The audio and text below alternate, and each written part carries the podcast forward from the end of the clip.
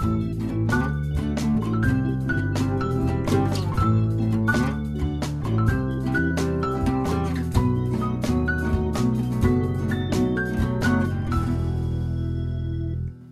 hola, bienvenidas y bienvenidos a esta nueva edición de Cátedras Paralelas. José Miguel Martínez aquí, de vuelta de vacaciones, o por lo menos vacaciones de podcast, quiero decir. Eh, estuvimos todo febrero afuera y ahora en marzo retomamos. En esta sesión, la número 26, me acompaña Valentina Grunefeld, también conocida como Do It, por mí. Creo que soy la única persona que te llama así, de hecho. Publicista de carrera, diseñadora web de profesión, artista full time y amiga querida de toda la vida. ¿Cómo estáis, Vale? Muy bien. Estoy muy emocionada de estar acá. ¿En serio? ¿De verdad? Mira. Sí. Mish. La, la, emoción es mutua. Hola. Hola. Quería partir con eso y se me olvidó. ya, pues dejémoslo así, está bien, está bien, me gusta. Está bien, sí. improvisado. No, sí, me gusta la espontaneidad. Muy bien. ¿Cómo te digo? ¿Te digo acá, vale o te digo do it? Como te nazca. La otra vez, la otra vez me estaba acordando y no, no recordaba cómo crees que llegamos a ese apodo. Es que, es que nos conocemos desde puta la mitad de la vida, pues. Claro, desde... No sé, yo haber tenido tiernos 18 años cuando te conocí. Tiernos 18, sí. Yo 19, tiernos 19, creo. Claro, pues. Y, y, y, lo que me... Y estaba pensando, te juro, estaba, el otro día estaba pensando, eh, ¿por qué les, le digo do it a do it? y no me acordaba, güey. Es una película, ¿no? No sé, ¿cachai? No sé si eran, ya, viejos funados, pero la época que veíamos South Park. Ya, sí, sí. Que nos dio mucho como con los capítulos de, de Butters. No sé qué vaya a decir, güey. De, del señor Jefferson. ¡Ay, la wea antigua! La wea no sé si viene algo de ahí, no sé. Yo, yo, ¿cachai? Que puede ser como puede no ser, pero si fuera, me, me, haría mucho sentido. Sí, o no sé si quiero meter a Pancho Evi al baile acá, pero creo que también él estaba cuando empezó de, las bases de Do It. De más que sí, pero no recuerdo la razón, ¿cachai? No recuerdo la razón. Eso es lo hey, la memoria, ¿eh? Estamos... No, te juro que a veces como que tengo que hacer ejercicios, ya, eh, de cosas como de acordarme, porque yo me siento como que todavía tuviera 21. Ah, y... cállate, no, yo me siento como un viejo 50. ¿Ah, ¿En serio? No, a mí me pasa que digo como, eh, me siento todavía muy chica y ya han pasado bastantes años ya. Eh, pero luego te, te, te, sientes muy chica, pero luego ves euforia. Y digo, pero Dios mío, la juventud. Éramos así nosotros. Claro. Oye, oye va, vamos, hoy día, vamos a poner serio. Hoy, hoy, día vamos a conversar de nuestra parte de noche de Mariana Enríquez, que es una de las más importantes narradoras argentinas contemporáneas. Exactamente. Autora de, de varios libros de cuentos, novelas e incluso crónicas, todas relacionadas al género del terror. Eh, y Nuestra parte de noche es su última novela publicada, salió a fines del 2019 y fue ganadora del premio Herral de novela de ese año. Eh, y la novela narra, acá voy a hacer un resumen medio escueto, la novela narra el viaje de Juan, que es un medium, eh, que busca proteger a su hijo Gaspar del mismo destino que él vive, ¿no? que, que es servirle a la orden. Una sociedad secreta que se dedica a contactarse por medio y a costa de Juan con una entidad a la que llaman la oscuridad con el fin de conseguir la vida eterna. Esto, esto es como así muy burdo el resumen, pero más o menos para agarrarnos de algún lado, porque la novela es grande, ¿cachai? Sí. Entonces, esto, estos contactos con la oscuridad debilitan a Juan, quien, quien ya carga con una enfermedad crónica al corazón, lo que hace que los líderes de la orden, a través de medios muy escalofriantes, busquen desesperadamente a otro medium, secuestrando personas, haciendo experimentos, todo esto con el telón de fondo de la dictadura argentina, más encima, y con la promesa de Gaspar de convertirse en el sucesor de su padre. Eso a modo de resumen. resumen, sí, pero es como un resumen apretado, ¿no? Sí. Eh, porque esta es una obra enorme, o sea, una novela de casi 700 páginas. Entonces, Hace tiempo que no me he leído un libro tan largo. Sí, no, yo, yo, yo también, yo lo mismo, it. Está, está, anda como que cuando me, me, lancé fue como, oh, 700 páginas y quiero, hacer, quiero, quiero hacerle esto claro. a mi verano. Y, pero lo, y, y, lo agradezco, agradezco haberle hecho esto a mi verano. Pero por lo pronto me gustaría partir, como lo hago usualmente, eh, preguntándote por qué elegiste esta novela para que conversáramos acá en el podcast. Uy, qué buena pregunta. Em, yo estaba muy floja para leer. Debo admitir que me consumieron las series ¿Ya? así a pleno. Y tenía muchas ganas de retomar la lectura. ¿Tú leías ahí, usualmente? Yo leía bastante. Ya. Y, mm, y vi, el- vi este libro, o sea, ha- hace poco, y me llamó mucho la atención, eh, porque, bueno, leílo como lo que tú resumiste, lo leí en la, en la contratapa. Sí. Y mm, yo soy muy gallina, o sea, soy muy miedosa, Eres una Pero- gallina, McFly. pero me asusta, pero me gusta. Es como, me Sí. llama mucho la atención todo el tema del ocultismo. Eh, me gustó mucho que fuera en Argentina porque viví ahí cuatro años. Si tú estás casado con un argentino. Estoy casada con un Porteño. argentino. Porteño, sí. Sí, sí, Entonces, como que toda esa combinación de cosas y como, ¿qué va a salir de esto, en verdad? sí. Y, y en verdad me encantó leerlo. O sea, hace tiempo que un libro no me enganchaba tanto. Buena, bacán. Qué bueno, qué bueno porque si no, no estaríamos grabando esto. o tal vez sí, no lo sé. ¿Sí? Una crítica. Sí. Oye, la, la novela, como decía yo, era eh, eh, es bien grandota. eh, entonces es como difícil agarrarla si no por partes. Así que te propongo que vayamos como hablando un poco como de la, no sé, de la estructura general y de ahí vamos Sí. viendo para dónde nos vamos. Ya, Y, perfecto. Acá, acá se permiten los spoilers, se permite irse por las ramas. todo- Buenísimo. sí, Mucho todo- spoiler. Exacto, todo eso está permitido. Acá, acá, eh, somos libres, básicamente. Entonces, la novela abarca un periodo de tiempo, de harto tiempo, más o menos entre el 60 y el 97, si no me equivoco. Sí. Y está estructurada en seis partes. Y además están presentadas, y eso a mí me gusta mucho, eh, de forma no cronológica. ¿no? Entonces, conforme avanza la lectura, va dando ciertos saltos en el tiempo. Mm. Y, y presentando distintos puntos de vista o narradores. Em, entonces, de estas seis partes, cuatro de ellas se ocupan directamente de distintos momentos en la vida de este medium, Juan, de su hijo Gaspar y de Rosario, su madre, ¿cierto? Y las otras dos partes tratan de hechos ocurridos durante esos años, pero de algún modo son más como tangenciales porque están como narrados por personajes secundarios, por así decirlo. Sí. Y son más breves. Muy cortito. Em, sí, ¿cierto? ¿Qué te pareció a ti la- como todo esto, este- esta gran estructura de la novela? Al principio me perturbó un poco que fueran eh, pocos, eh, como dividida en pocos capítulos. O sea, son, ¿cuántos? ¿Son cinco capítulos o seis? Seis, sí. Y uno está acostumbrado como a los capítulos más... O sea, me pasó últimamente que leía libros como que los capítulos son cortitos y muchos. Ah, veo que tú le rezáis al, al dios de la brevedad. Así como, Ah, él estaba rezando al dios de la brevedad porque me estaba obligando a leer, básicamente. claro. Entonces, eso al principio como que dije como... ¡ah! Como que se pegaba un salto desde un capítulo que parte en la 179 y termina en la 353. Ah, sí. Que ya, ya, era- Sí, ya sí. es un libro. Sí, es una, novela dentro de una novela. Claro. Pero ahora en verdad me gustó mucho. O sea, eh, me gustó mucho eso de, de que cada personaje, o sea, que hubieran distintos personajes que narran los capítulos. sí.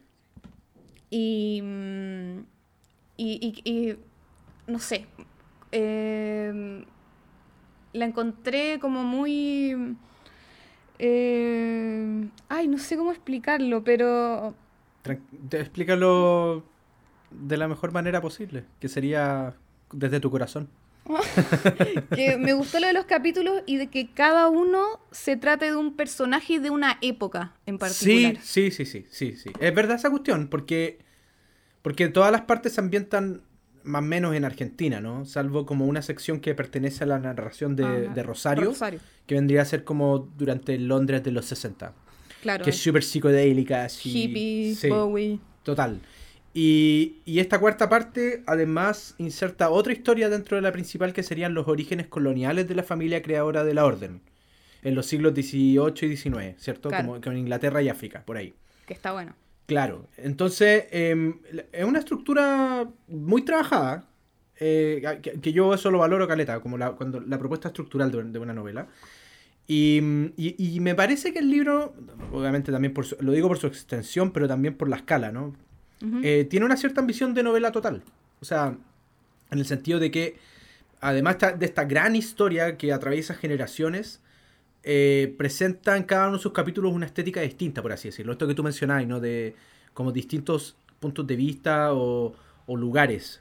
Y entonces eh, eh, la novela es como una ensalada de cuestiones que, que además dentro de, de, de esta juguera están metidas todas esas cosas que creo que a Mariana Enrique le encantan, pues, ¿cachai? Como Sí. la poesía romántica, el ocultismo, la magia Claro. negra, lo gótico. La música. La música, sí, total, o sea, como que fa- fa- mm, casi que faltaba que apareciera Nick Cave en la wea, ¿no? Ay, es que tengo anotado acá que Sí. pensaba mucho en Nick Cave cuando leía el libro. Es que es muy, es que es muy la estética, po, ¿no? Como... mucho, Sí, mucho. Sí, sí, sí. Exacto. No, total, sí. to- Bueno, pero aparece, aparece el padre, porque es Bowie. Sí, aparece, sí, eh, mucha referencia a Bowie, medio Led Zeppelin. ¿Qué te, qué te pareció a ti esa aparición de Bowie, ese cameo? Eh, me gustó que fuera cortito. A veces, a veces me pasa, yo soy fan de Bowie, lo amo con toda mi alma. Sí. Pero a veces me pasa que puede ser un personaje medio trillado. Mm. Sí, sí, sí, como que como que puede, muy manoseado. Claro, me pasa Sí. que, que a veces está muy manoseado, siendo que yo soy fan. No, yo también, yo, Pero- yo lo adoro igual, lo adoro. Eh, pero, Pero- a- es que a mí me pasó lo mismo cuando de la volada de que eh, sale, lo ponen en la contraportada. Entonces como que siento que anuncian demasiado su presencia y el loco sale en un, en un párrafo. Es un párrafo. Sí, un cameo culiado así que sale que Claro. tuvo una que tuvo una, una wea así muy rápida sexual con Rosario y sería como en esos Claro, tiempos, ¿no? y lo nombran muy poquito que a ella le gustaba escuchar el Hanky Dory. Sí, sí, sí, sí, sí, sí. Y eso es, y eso es. Sí, y es como, ah, ya, es parte de, de- Como que hubiera preferido que no lo nombrara en la, en la contraportada para hallarme la sorpresa. claro, porque además es como. Eh, yo también soy muy fan de la, toda esta cultura pop, pero encuentro que es un recurso muy fácil poner a Bowie, porque es como un enganche, como que mucha gente va a enganchar. Sí, Entonces- sí, sí, sí. Pero, pero igual lo entiendo también, porque cuando Sí. tú como que amáis algo, mm, querís que Sí. sea parte de eso y sobre todo de este- eh, que esta es como la, la propuesta definitiva de Mariana Enríquez. O sea, como el sentido de... Yo, yo la había leído antes a ella, no, no, no había leído como los los volúmenes de cuentos también de anagrama, que eh, he cachado las cosas que perdimos en el fuego, Sí. no sé, ya, no, no había leído nada de eso. Había leído un compilado de, de, de cuentos que fue eh, el libro con el que eh, originalmente empezó la edi- editorial Montacerdos, que es esta editorial chilena independiente, y Ah, ellos, ellos abrieron su editorial el, el 2013, o sea, hace nueve años atrás, con una recopilación de cuentos de la María Enrique. Ya. Y venían como tres, ¿cómo se llama el libro? Se llama, se, se llama Cuando hablábamos con los muertos.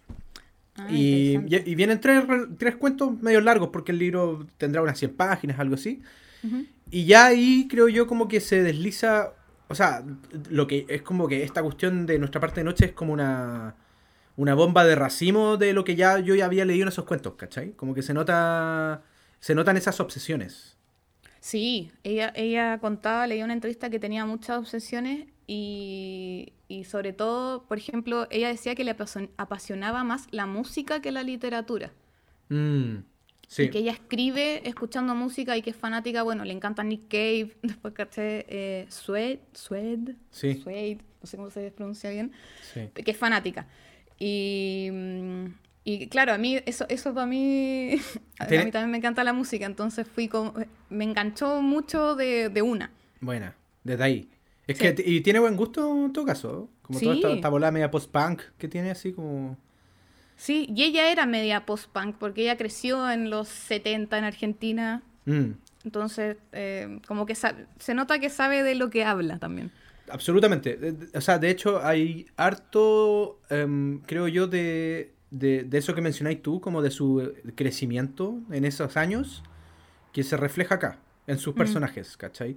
Desde la parte más infantil, más Stephen King, de los niños andando en bicicleta, hasta la... Y, y con el telón de fondo como de la dictadura, de ciertas personas que desaparecen, ¿cachai? Claro. Los silencios de los adultos, todo ese mote hasta ya como la iniciación sexual a inicios como fines de los 80, inicios de los 90. Claro, lo del SIDA. El SIDA, como todo ese rollo, claro, ¿cachai? Es- hay harto, es que creo que es una mezcla súper interesante, ¿eh? En ese sentido, como de, de- cosas como súper mundanas con cosas súper sobrenaturales.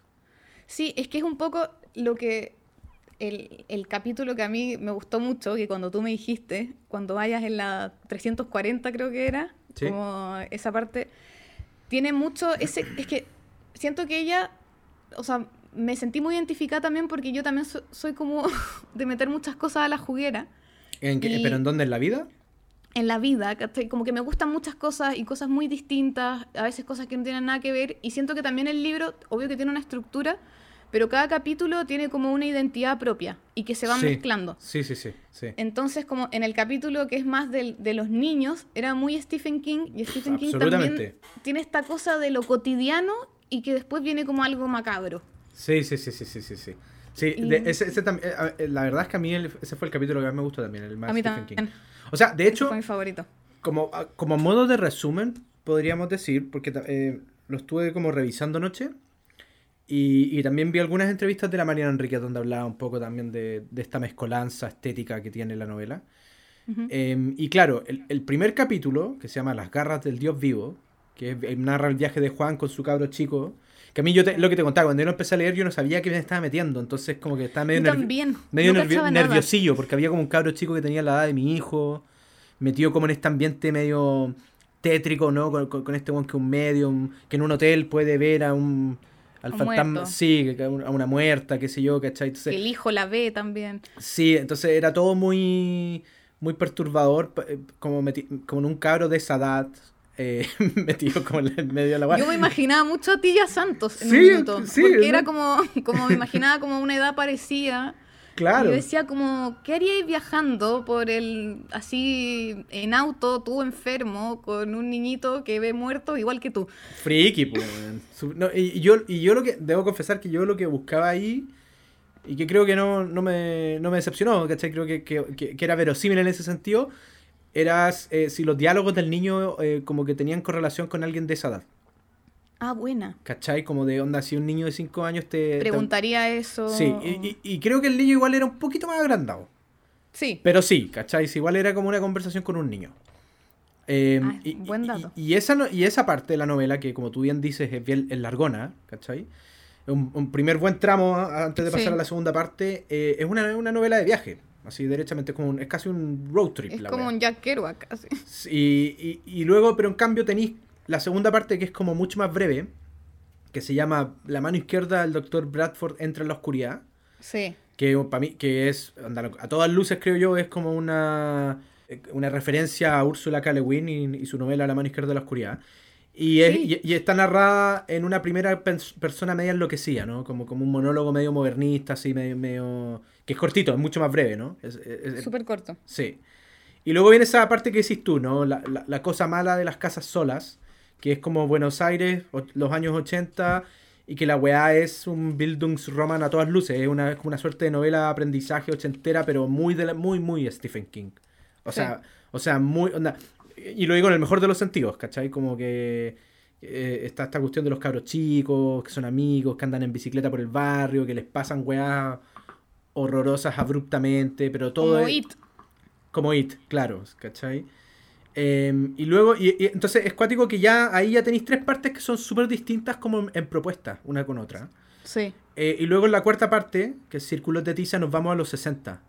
O sea, Rosario, que es la narradora, nos explica un poco los orígenes de la orden, los orígenes coloniales, y luego la loca se va a Londres en los años 60 y la weá se pone súper psicodélica, súper... eh, Claro, droga, LSD. y, y mezclado con esta weá de los rituales y el satanismo y no sé qué.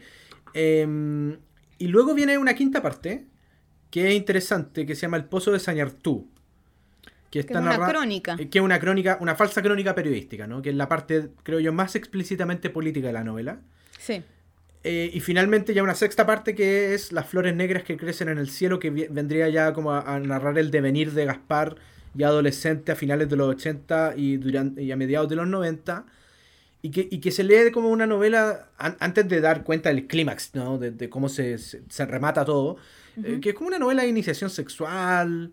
Sí. Y está cruzada con esto que mencionáis tú, el- la aparición del SIDA. Sí. ¿Cachai? Me Entonces- hizo acordar mucho a la Patti Smith en un Uy, libro del de con Robert Mapplethorne.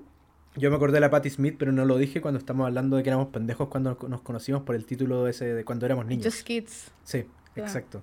Pero bueno, la, la- la- la cosa es que esta- uno, uno tendría como esta ensalada de cosas como es, es difícil de hacer, ¿no? Como de agarrarlas, ¿cachai? Pero Mm. creo que si hay algo que atraviesa toda la novela, y acá me gustaría comentarlo contigo y ver tu visión, es el tema justamente de de la relación padre-hijo, ¿no? De la familia y los vínculos, del rollo de la herencia, De cuánto le pasamos eh, de nuestra herencia a, nuestros hijos, ¿cachai? Em, entonces, de hecho, en una entrevista que vi ayer le, oí decir a Mariana Enríquez que, que, para ella lo que había en el fondo de la novela tenía que ver con, eso, ¿no? Con la pregunta de si es posible terminar con un mandato familiar mm. y si tú lo extiendes con un mandato histórico, ¿cachai? Y por ende con un mandato social, pero también con un, con un mandato atávico, es decir, con, con un destino, ¿cachai? Claro, y de también cómo quizá involuntariamente, eh, yo todavía no soy, no, soy mamá, pero cómo lastimamos a nuestros hijos también. Sí. Como sin querer ah, queriendo. pero no importa no ser mamá porque eres hija, pues. Entonces igual has tenido la experiencia. Igual has sido lastimada, maldita. sido lastimada.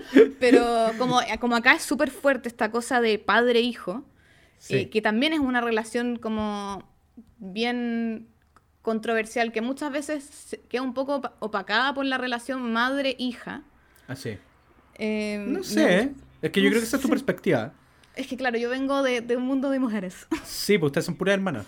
Somos puras hermanas, sí. Sí, sí. Entonces, claro, no, eh, es como... Yo a veces no, no, leo tanto, quizás inconscientemente me voy más a las historias de mujeres. Por eso me gustó que ahora fuera un papá y un hijo. Mm, perfecto, sí te cacho. Sí, no, a mí se me hizo más familiar porque yo igual leo harta literatura como de, padres e hijos. Ya, ya, perfecto. Sí, em, pero claro, creo que hay un rollo ahí como que tiene que ver con cortar, ¿no?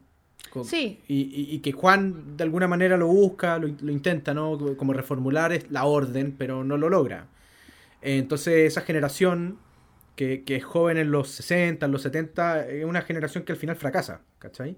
Sí, y lo difícil que es cortar también absolutamente. Sobre todo porque está, obviamente, todo esto está muy exagerado por, el, eh, el, contexto. sí, pues, como por la lupa de lo sobrenatural, porque en el fondo hay una pregunta válida ahí, ¿no? Sobre la paternidad y sobre la pertenencia ética de, traer una persona al mundo y, mm. de, continuar con este legado oscuro, ¿cachai?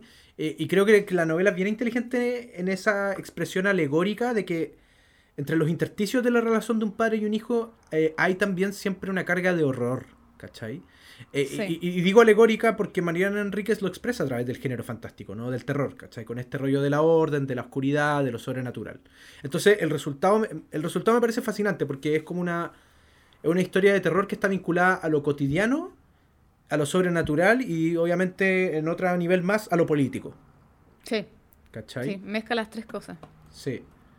Entonces, em, eh, creo, que, creo que es el gran logro de la novela. O lo que, más, lo que a mí más me gustó, como ver... a pesar de que... No sé cómo, si lo tuyo fue... Eh, son 700 páginas. Sí, sí. Pero, pero para mí me pareció una lectura súper fluida. Yo no... Había minutos que no podía parar de leer. ¿Sí? Ya hace tiempo que no me pasaba. Eso como de que mm, en, en un minuto Gonzalo me decía como, como, ya dale, como, eh, para. como, ¡Péscame! Pero era eso, como que no, no, no podía parar de leer y quería saber y me, eh, me gustaban y me perturbaban los personajes también. Sí. Pero caché que a ti no, te, no sé si te pasó esto, porque a mí me pasó, que fue que lo que te mencionaba antes, que en un principio me parecía súper perturbador que hubiera un padre y un niñito de 5 años metido en este contexto terrible, ¿cierto? Sí. Entonces estaba nerviosillo leyendo la primera parte, ¿cachai? Sí. O sea, de hecho, ¿te acordáis de esa parte en que el loco lo lleva a un cementerio e invocan a un demonio? Ay, sí, yo ahí miedo. Weón, brigio. Ya, ya, ya. Eh, como que toda esa weá me, tenía medio, medio como con, escalofríos, ¿cachai? Como con los pelos medio así parados. De punta. Pero luego, cuando ya, no sé, llevaba 100 páginas en la novela y ya caché el tono ya entré en el tono, por así decirlo, me dejó de dar miedo. Y no me dio miedo de nuevo, sino hasta esa parte de la casa. Donde de la casa. Sí, sí. Me pasó lo mismo, lo mismo, lo mismo. Y, y, luego también lo mismo, así como que en el fondo ya, y el resto de la novela ya no la veía tanto como de, de, terror o de horror, así como que, eh, como que ya estar, anda, la, leí de noche, por cierto. Yo también, muchas veces de noche. No creí que lo podía hacer, pero lo hice. No porque fuera propicio, sino porque era el único momento que, que tenía. Que podía leer. Sí, claro. Eh, pero digo como que ah, se conjugaba bien en la noche esa lectura. Y, pero, pero no me producía miedo, sino que era como otro efecto el que, el que me provocaba. Que no sabría definirte bien, fíjate. pero no era, no era miedo. Tal vez un poquito de perturbación, quizás en ciertas partes. Eh, sobre todo, es que tenía largas, largos tramos en donde sentía que no pasaba nada. Pero, o sea, e, ella, ella narra muy bien. Entonces uno, uno lee y lee. Y leís como en el fondo em, cómo van creciendo estos personajes, como su cotidianidad, etc. Eh, y de repente, ¡pa! Pasa una weá, se va. ¿Cierto? Y esa weá le da como un dinamismo así como inmediato a, a lo que estáis leyendo. O como un quiebre que, que te hace, si no saltar, por lo menos como impresionarte, ¿cachai? Sí, es que es como una atmósfera como que está eh, como inquieto todo el mm. rato. Como, em, como que te tiene alerta. Hay partes que sí, que uno está como, como que entra en un ritmo y de repente como, pa, está lo del cementerio con que están invocando que yo me muero, o sea, no, no, no podría. Y como que te tiene, sí, un poco así todo el tiempo. Y mm, yo igual como que me, preguntaba leyendo, porque este es un libro que se lo, tiran en el género del terror, que bueno, si bien no es tan terror, pero a, ti, ¿qué fue lo que encontraste como más terrorífico de la historia?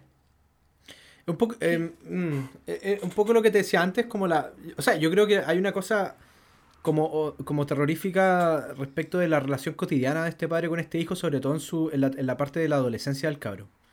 Heavy. Eso me pasó. ¿Cierto? Sí, la encontré media hardcore. Como, como que encontré que el viejo Como el maltrato. Sí, absolutamente. Así un concha a su madre. Así. Y, yo, y yo igual entiendo em, que lo hacía para protegerlo. O sea, el fondo de esta cuestión del silencio del weón era como porque quería protegerlo de la orden y no sé qué. Entonces tenía que hacer esta wea tenía que hacer este acto horrible de marcarlo, ¿no? Ay, sí, esa parte es atroz. Es, brutal esa weá. ¿eh? Es, yo sufrí, como que sufría, sentía, como que ella lo, eh, lo describe como tan grotescamente, sin filtro. Hasta el hueso llega que, Hasta el hueso, que es como, como, ¿cómo tu papá te puede hacer eso? O sea, en el fondo te está protegiendo, pero ¿a qué costo? Sí, sí, sí, sí, tal cual. Sí, entonces hay como. Creo que hay una weá ahí como ligado como a. Mm, a la ficción gótica. Eh, como una de ambivalencia que, representan estos personajes, ¿cachai? Y la relación entre ellos. En el sentido de que. Em, más que terror, por así decirlo. Más que terror lo, sentí como una cosa más gótica, ¿cachai? Em, las emociones generalmente asociadas a la ficción gótica son como ambivalentes, en el sentido de que los objetos de terror no solo te provocan eso que tú me decís como, oh, como, como, repugnancia, rechazo, así, ¿cachai? Como algo, una reacción visceral, sino que también igual, igual te atrapan, como en cuanto a, al interés, igual te atrae, ¿cachai? Entonces, eh, Juan, en ese sentido, em, no, está como libre de esta sensación, ¿no? Él, él es un protagonista eh, gótico de tomo y lomo, ¿cachai? Como, como medium, el loco encarna la oscuridad en su propio ser y, tiene, y, esa es la oscuridad como, o sea, el, el, ente oscuridad, pero también la wea media alegórica de sobrenatural, ¿cachai?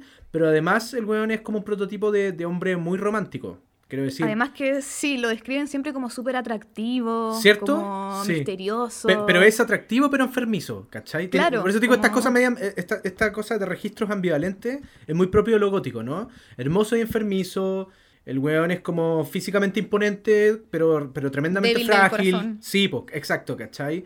El loco eh, está angustiado por su destino, lucha contra él, ¿cachai? Eh, retraído y solitario, lee poesía.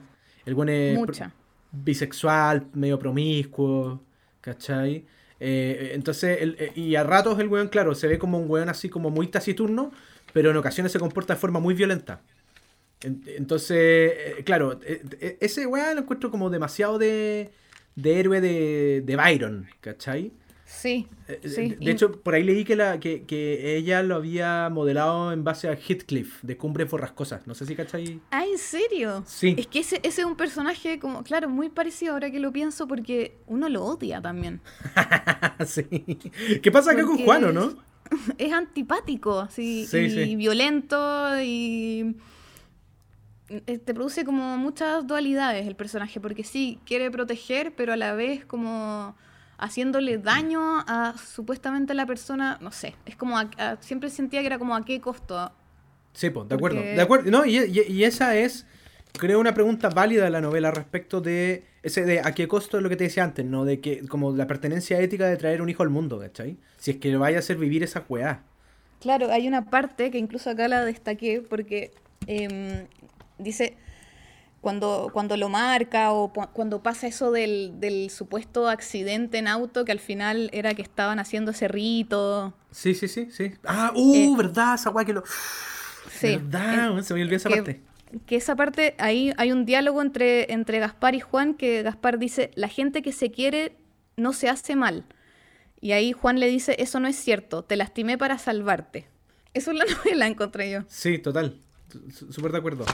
Y, y, claro, entonces ahí es, es, el hijo, el Gaspar, ¿no? El que está llamado a romper este mandato. Ah, primero que nada, igual hay un claro paralelismo entre, entre Juan y Gaspar, como padre e hijo, ¿no? Como que eh, el buen hereda el atractivo del padre, ¿cierto? Le pasan diciendo que es como súper lindo el weón. Y como eh, misterioso. Sí, pues es independiente y solitario, el weón es desconfiado, terco. Y en una época que era muy mal visto, como todo el tema gay, él no tiene ningún problema. Sí, exacto. Como de avanzada. El buen hereda también los, los, como los terribles episodios de, dolores de cabeza, de cefaleas que tiene el ah, papá. las migrañas esas que ve las flores. Sí, entonces, entonces claro, este dúo padre-hijo es el eje central eh, como de la novela, ¿no? En términos temáticos y estructurales también. ¿cachai? Claro, porque uno hereda también lo bueno y lo malo. O sea, el, el no, hay nada que hacer con eso también. Y de cómo romper los, malos patrones también.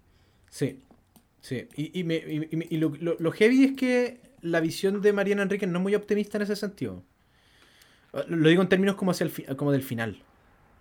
Sí. No sé si no estamos yendo muy pronto al final, pero digo como que... Mm, el loco, yo creo que no, no logra romper con la wea, vamos, ¿sí? O sea, se, echa a todos los de la orden, pero... Claro, eso me pasó a mí, porque eh, queda como... como cosa inconclusa que me quedo es que, em, o sea, los lleva ahí y se quedan en esta parte, en el otro lado. Sí. Gaspar sale y está... Pero, mueren. yo, claro. Sí. Y, ahí, y en la casa está Esteban y como que me hace pensar que Gaspar se queda como amo y señor de la casa y, y no, nunca vuelve a llamar a los amigos, sale ahí como que se queda solo. Sí, sí, yo también sentí eso. Que era como una, una mierda de destino. no, no, pero, a ver. pero... O, sea, o sea, espérate. Igual en el fondo yo lo que entendí también era que el loco se quedaba ahí porque no, no perdía la esperanza de, de, de volver a encontrarse con Adela de volver a sacarla del lugar donde la había perdido, que, que básicamente este el otro lugar, ¿no?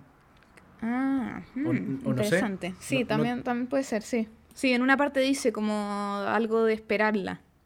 Sí, sí, sí, sí, tal cual.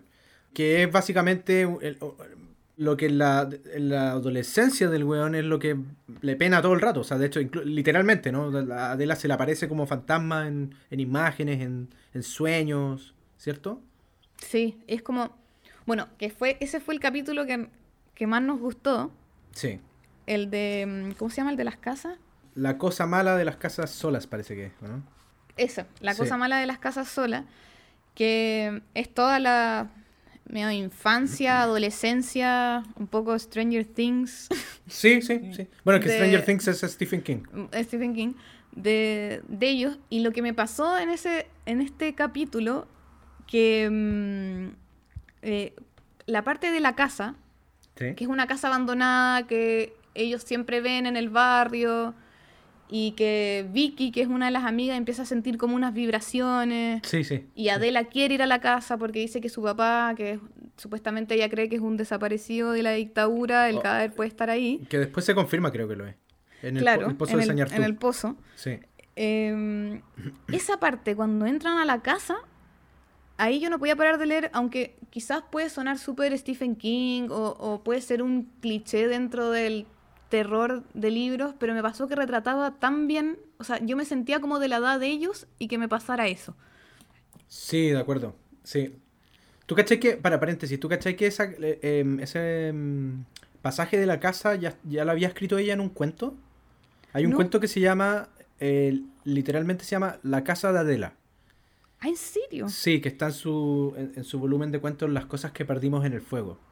Y la protagonista del relato y la de la de la novela son la misma, no solo porque comparten el nombre, sino también por el carácter, la apariencia física, ¿cachai? eh, qué sé yo, la construcción del personaje. Eh, pero no está Gaspar ahí, en el cuento. Mm. ¿Cachai? Como que en el fondo la loca hizo como un remix eh, de ese cuento y lo integró en la novela y quedó súper bien puesto, así, porque aparte está como justo en la mitad. Sí, sí. ¿Cierto? Entonces, no, y, y sí, eh, es uno de los pasajes más importantes del libro, no solo, no solo por los traumas que generan los personajes que sobreviven la situación, en, en Gaspar, sí. Vicky y Pablo, que, que desde ahí en adelante comparten una en común que es eh, inseparable, ¿no? Los hace inseparables. Eh, sino con- por la lectura que uno puede extraer de ese pasaje, porque creo que, que se puede leer en varios niveles. O sea, Mm. está el nivel literal, li- literario, narrativo que tú lo leí y me, y me pasó a mí, ¿no? Que es como que no, no puedo creer lo que está sucediendo. Es espectacular, así como estos pendejos perdidos en esta casa que está llena de estas como estanterías con párpados, con Sí, dedos, con con, dientes. con dientes, sí. La weá es como súper tétrica. eh, y que cambia de. y que como que los espacios van cambiando de lugar, ¿no? O sea, que los locos ven una casita por fuera, pero por dentro es- los espacios se multiplican, ¿cierto? Sí, y que hay luces, pasillos, hay un... eh, bueno, Gaspar en una parte, eh, él está con una linterna, pero que los otros no ven. Sí. Eso, eso era eh, como que él puede ir viendo y dice que ve un bosque, que ve un piano, eh, que ahí, bueno, en el fondo, o sea, lo que yo o sea, creo que la casa era un, era un portal. Sí, pues era el otro el lado. otro, el otro lugar, pues estos lugares de poder, sí, como estos espacios em, liminales que hay en la novela, que, que- que están muy relacionados con, con donde rige la oscuridad, ¿cachai? Pero, pero independiente de eso, que sí, es eso, ¿cachai? Em, en términos como, como de lo que nos está narrando, igual en el fondo hay eh, eh, como que carga con varias lecturas e- e- ese, ese pasaje, ¿cachai? Por lo que yo te decía, ¿no? Del trauma que generan los personajes y que vendría a ser como un tema importante en la última parte de la novela. Sí. Cómo estos so- o sea, sobre, sobreviven al trauma, ¿cachai? De hecho, la primera parte, todas las primeras páginas, y son buenas páginas, de la, de la última parte son eh, Gaspar tratando de, de- de superar el trauma, ¿cachai? ¿no? Y lo lleva, y lo llevan al psico, este, el, el, el tío. A la psiquiatra. Sí, lo lleva a la psiquiatra y no sé, y como todo un proceso así de, de que en verdad uno lo lee y dice, yo lo decía, como ya, como esto es una lectura en términos realistas, ¿no? Pero puta, el pobre cabro está terrible traumado, pues, weón, ¿cachai? Así mal, como urgente ayuda. Sí, te- terapia intensa durante años. Y ellos, como los amigos, antes de que Adela desaparezca, también forman un como un lazo. O sea, también es como un poco una oda a la amistad de, de la niñez y todo eso. Porque, ¿te acuerdas cuando ven esto de la, de la niñita en Colombia, esa Omaira? Sí, sí, sí, sí, sí, sí. Y que todos como que no pueden parar de ver eh, en la tele y todos también quedan traumados porque... Explica, explica un poco lo de Mayra, para que... Omaira era, o sea, en el, en el, en el libro cuentan que en los años 80 y algo en Colombia eh, hubieron como unos aluviones y una niñita que se llamaba Omaira quedó enterrada en el barro y no la pudieron sacar. Y Mm. televisaron esta muerte y su agonía, que fue tres días, y yo vi fotos a- hoy, se me ocurrió, dije, "Ah, ¿será real? Porque pensé que no era real. Y vi la foto y creo que hoy voy a soñar con Omaira porque... Oh, de verdad. Sí, y No, muestran entonces- las fotos Ah, y es no voy a buscar real la como, foto. como lo describe la Mariana Enríquez. O sea, la, la- la pobre niñita Chucha. estaba con los ojos negros porque es la sangre que, que ya o sea, se estaba muriendo. Oh, Y eso genera un trauma a todos los amigos que también los va a acompañar durante años. Y, Sí, a- sí. y que salía que Vicky no podía dormir si no, te- no usaba calcetines o porque, se- porque Omaira decían que estaba pis- lo que pisaba en el fondo... era la cabeza de su tía. Sí, sí, sí, para poder mantenerse como a flote. Sí, ay no, y, y todo eso como que su amistad se genera a base de, de- bueno, uno cuando es niño también eh, busca como lo prohibido. eh, Sí, bueno, sí, no eso está muy bien reflejado. niño, pero te No, no, pero llaman sí. la atención cosas como, como que después te vas a morir de miedo en la noche. Claro. Pero encuentro que esa parte la retratan muy bien y ellos cada vez como que forjan un lazo de amistad muy grande, como de traumas juntos. ¿Cierto? Sí, lo que lo- es como que lo que los une, además de, de- de la amistad infantil, obviamente, es el trauma, ¿cachai? Claro, y al final como que, por lo que deja entrever un poco el libro, al final como que la orden los termina juntando también. ¿En qué sentido? Lo que en una parte dice que cuando, mm, cuando Gaspar se va a vivir a La Plata, que es una ciudad que queda eh, como a dos horas de Buenos Aires, em, cuando se va a ir con el tío, después, le, después Pablo le dice que él se va a ir a vivir a La Plata porque al papá le salió un trabajo ahí. Y después Vicky dice que ella se va a ir a estudiar a la Universidad de La Plata, que es muy conocida. Pero en una parte creo que Gaspar dice como... Em, esto como que es el destino, como que nos juntaron. O sea, como que él ah. lo, piensa. Y como que todo lo, bueno, como todo lo, como que él decía que se quería alejar porque si no sentía que les iba a hacer daño a sus amigos como ya se lo había hecho a Adela. ¿Qué es lo que hace al final, ¿Qué es lo que hace al final? Que se aleja de ellos porque dice que algo... Y que, y que de cierta forma eh, eh, uno podría decir que, obviamente, desde otras acciones, Juana se lo, hizo lo mismo con él. Exactamente, como que ahí repite el patrón. Sí. Del, padre. Pero me gustaría hacer acá la bajada como a la, a la lectura política de la novela. Eh, si se quiere, en el sentido de que eh, creo que, por ejemplo, en, en, esa parte de la casa, ¿no? Donde desaparece Adela, eh, está todos estos elementos que ya nombramos. Sí. Pero además, igual, o sea, digo, están los tópicos habituales del género gótico, ¿no? La mansión encantada, la pandilla de anillos que de los niños que entran inocentemente en ella, con trágicas consecuencias. Muy Stephen King todo, ¿cierto? Ya, hasta, ahí estamos, estamos ok con el género, ¿cachai? Como en términos genealógicos. Eh, pero creo que Mariana Enríquez igual lo actualiza, ¿no? Porque, lo, porque igual lo dota como de una lectura en clave política, que está, está como telón de fondo en toda la novela y a rato sale de forma más explícita, ¿cachai? Sí. Pero la casa igual en el fondo tiene una cosa media sobre todo porque es el, el, contexto de los 80, ¿no? Con, la relación que tenía la, con la dictadura y la, desaparición de los cuerpos, ¿cachai? Y en ese caso de una niña, ¿no? Entonces como que em, Adela no está viva ni muerta, está desaparecida. Claro. ¿Cachai? Está como en un limbo.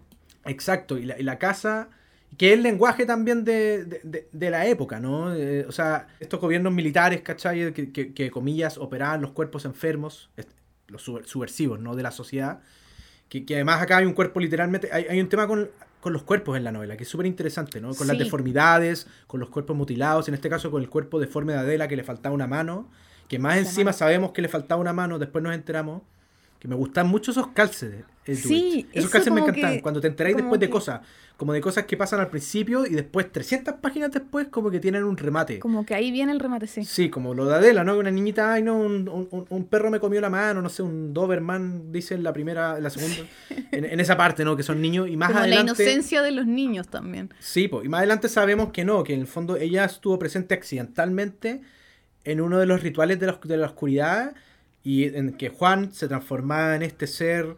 Eh, medio demonio. Demonio que irradiaba como una luz oscura muy extraña y le crecían unas garras doradas y con las garras doradas mutilaba como a, la gente que hubiera cerca. Como que los marcaba. Los marcaba. Y, los marcaba cortándole partes del cuerpo. Entonces, entonces, por ejemplo, a Adela le cortó una mano, era una guaguita. Sí. Eh, a Esteban le, rajó la espalda y tiene como una, cicatriz. enorme. Claro, y el hecho de estar marcado por la oscuridad en la orden es como una señal de, alta jerarquía, de alta importancia, ¿no? Son como la, gente especial en la que ha sido marcada. Sí. Aunque te hayan mutilado un miembro del cuerpo, ¿cachai? Entonces, es interesante esa weá de, como esas relaciones que, que, hace la novela, como en términos de lo sobrenatural y lo político, ¿cachai? En el sentido de que en el sentido de que, de que claro, la, la, existen, como por así decirlo, dos instituciones, por llamarlas de alguna forma, eh, que, que, que, operan en esta novela. ¿no? Una en el primer plano, que es la orden. La orden que, en el fondo domina, domina los cuerpos, ¿no? domina el cuerpo, tiene secuestrado el cuerpo de Juan. Claro. Que, el Juan tiene que anualmente hacer este ritual y participar de él para transformarse en la oscuridad. Eh, no hemos dicho, pero pero tal vez deberíamos mencionar que, en el fondo lo que quiere la orden es que eh, es alcanzar la vida eterna, la inmortalidad, y ellos creen que cuando aparece este ente, Dios, endemoniado, no sé qué exactamente qué es, que en la oscuridad eh, habla y hay unos escribas. tiene hambre. Ah, claro, ah, tiene hambre, entonces le dan, de, le dan de comer, que son los cuerpos que mencionábamos. Pero además hay unos escribas que como que anotan las palabras que supuestamente dice, ¿no? Y entonces en esas palabras se supone que está la clave de cómo obtener la, inmortalidad. Claro. Y esa es como la búsqueda de, esta de esta secta culiá. Es una, es una clásica secta, en sí, verdad. sí, eso es, eso- sí. Pero, pero lo que veis es que está en primer plano la orden y en un segundo plano de fondo está la dictadura, ¿no? Entonces, y, y ambas instituciones operan como eh, entrelazadas. Parecido. porque- sí, porque en el fondo la orden puede operar eh, como impunemente debido a que simpatiza con la dictadura, ¿cierto? Entonces, como la desaparición de, de estos cuerpos que son entregados a la oscuridad, de alguna manera se, se difumi- difuminan con los cuerpos que desaparecen por la, por la dictadura, ¿no? Eh, Sí. Ambas instituciones basan su poder en la represión y la violencia, ¿cachai? Mm. Entonces, tanto la secta como el Estado necesitan de, lo- de la gente más pobre y vulnerable para mantener ese poder, ¿cachai? Claro, para y tam- alimentarlo. Y también en, en una parte decían que la- los Bradford, que era esta familia que son los como de los fundadores de la orden, que es la familia de la madre de Gaspar, Sí. em, estaban como aliados, o sea, era una familia que, que era una familia de los que habían empezado la industria de la hierba mate. Ah, sí, en, sí, sí. en Misiones, en el norte, Sí, en- sí, en sí, Argentina se consume mucho mate, entonces se habían dado cuenta de eso en el 1900 y habían hecho las plantaciones de hierba mate. Y claro, decían que también eh, desaparecían muchos cuerpos porque ellos los usaban en los rituales también. Sí, pues, exacto. Y si no lo usa, y, y- y si no lo usan en los rituales, eh, Mercedes, que es, que creo yo, el mayor monstruo de la novela. mala. Sí, es como, o no, es como la- el, el personaje más, más sin matices de la novela, es como el más deliberadamente Es monstruoso. Asqueroso. ¿Cierto? Que es la madre de Rosario, la abuela de Gaspar. eh, y ella tiene una colección de. de, Sí. de como gente pobre, así, que. que- que- En un pasillo. en un pasillo comida. oscuro, ¿cierto? Sí, que los tiene como. Que, que han sido deformados, mutilados. Y porque- niños. Y niños, ¿cierto? Son niños. Que, que son imbunches chilotes. Como eh, conceptualmente hablando, ¿no? Sí. Eh, y esa otra weá, paréntesis, otra weá maravillosa esta novela que es como la. mm, em, la mezcolanza también en términos como de. de estas leyendas latinoamericanas. Sí, eso me encantó porque lo, le escuchaba a la Mariana Enríquez en una entrevista que decía como siempre las, los cu- cuentos, historias de terror o de miedo son más eh, de Estados Unidos, eh, en Alemania, en Francia, Sí. como ese tipo de bosque. Y como en, acá en el Cono Sur también hay muchas leyendas que en verdad dan miedo. No, y son maravillosas, pues, o sea, la- la- la- las alusiones a los brujos de Chiroé, a lo- al imbunche, el culto a San la Muerte, a San Huesito. Ay, sí. Y ¿cierto? es terrible también. Sí, total, pero Súper digo, perturbador. pero eso- es súper perturbador, pero súper vernáculo también. O sea, que, que- hay una cosa muy vernácula y no De que- respecto a ese folclore latinoamericano. eh, y también a, a- a lo que, a lo que estamos hablando antes del rollo de, como de las dictaduras latinoamericanas, ¿cachai? Mm.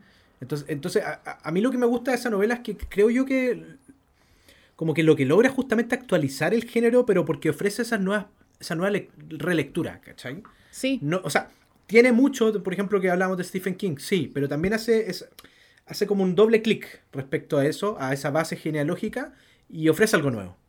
sí, totalmente, porque uno piensa, generalmente, todas estas historias de, de ocultismo o de órdenes secretas, uno igual piensa que son más como de Europa. Sí. Y ahora las trae sí. acá y las trae ni siquiera a Buenos Aires, a la capital. O sea, es como la mayoría pasa en Misiones. Sí, de hecho. norte argentino. Que ahí donde está la, la casa, ¿o no? La, la casona. Que ahí está la, ahí está la, la casa, Puerto Reyes. Puerto Reyes. Que tú me mandaste un link, ¿te acordáis? Que, es, que, Sí. que, que se había inspirado en una casa real. Sí, que dicen que se inspiró en una casa que se llama Puerto Bemberg, que también queda en Misiones y que fue construida como en 1925 y mm, como que la casa de los Bradford, que es esta familia del- del libro, Sí. eh, se inspiró, o sea, dicen que la Mariana Enrique se inspiró mucho en esta casa, ella dice que no, pero bueno, y, y yo igual cuando vi las fotos me imaginaba mucho así la casa. Eh, ¿Tú has ido para misiones? No, no he ido, me encantaría ir. Y, y si formar parte de, una, de un ritual. Miedo. Sí, pero, pero me encantó eso porque yo no. A veces también, yendo como al- a, lo local, uno piensa que todas estas leyendas son mucho más del sur. Sí, claro. sí. Y, y en el norte, en el norte argentino, que es esa parte que es Misiones, que es como tropical, uno piensa que, que- que no es tan así, pero está llena de, de mitos y leyendas, eso, eso que el agua va de tal forma en una parte, contaban. Y como mucha gente, claro, de lo de Sangüecito, como... Sí, hay mucha narrativa oral acá. Es cierto eso, como que recoge mucho de, de esas leyendas folclóricas orales y, y, la- y las traslada al papel. Y, y digamos, Claro. y al mundo de la novela, obviamente. Que es interesante también cuando Rosario, que es la mamá de Gaspar, ella est- estudia antropología. Sí, de hecho. Entonces, y, y quiere especializarse en todo el tema este de, de, de- ¿San la muerte? claro, de San la Muerte, de las como tradiciones del norte argentino. Sí, tal cual. Eso, eso es como bien interesante que uno tiende a irse más por el lado como europeo, gringo, porque es como lo que te llega y encontré muy bueno eso de que abra como un portal. Que también lo está, en todo caso. Sí, que obvio, porque viene de un lado, o sea, a Pe- mí... pero genera esos vasos comunicantes, ¿no? Entre una tradición y otra. Sí, eso es lo interesante. Claro, y ella también leía que la Mariana Enríquez, por ejemplo, eh, tiene unos, eh, creo que son la- las cosas que perdimos en el fuego, que son, o no, tiene otro, otros cuentos que son sobre cementerios, creo. Ah, ese, ese también lo publicó Montaser 2. Sí, como bailando alguien, alguien sobre- camina en tu tumba. Es- Son crónicas. Claro, y es, ella dice que fue a muchos cementerios, que fue al cementerio de Punta Arenas, al de Edimburgo, eh, a buscar historias. Y el cementerio de Edimburgo igual es, es, es A, cuático. a invocar al quinto demonio. Susto. Dato, dato, dato super nerd, pero en el, en el cementerio de Edimburgo, ¿Ya? la, la escritora de Harry Potter Sí. decía que lo- ella del cementerio sacó muchos nombres de los personajes de Harry Potter, como que los mezclaba Ah, mish, mira, de las tumbas. mira. Dato Sí. y, y no, ¿y sabéis qué? No sé si has cachado en las entrevistas que viste Mariano Enrique o qué sé yo, que ella igual menciona a Harry Potter. Eh, que, que dice, em, cuando le dicen, oye, ¿cuándo la extensión de la novela? Así como, no te da miedo que la gente no, no lea, no la vaya a leer o algo por, por, por las 700 páginas. Y ella dice, pero bueno, si las weas que más se leen son las novelas grandotas, así los Harry Potter. Sí, Siete tomos. Siete tomos de también 500, 600 páginas así y se, los se los comen, ¿cachai? Sí, no, y, y yo, yo me leí todos los Harry Potter. Ah, ¿en serio? Buena. Buena. El último no es para niños. ¿No? En verdad es mucho más oscuro, sí. Mucho más darks. Sí, bueno, Harry Potter está más grande también. Yo, yo vi la película y, y, y hasta en la fotografía era más darks. Sí, no, sí, eso... eh, Hasta, hasta tenía canciones de Nick Cave, me acuerdo. ¿En serio? Sí, en el soundtrack de la película había una... eh, Ay, no te creo, no me he fijado. Oh Children. No, no hay cachado. La voy, a, la voy a poner acá de fondo cuando edite.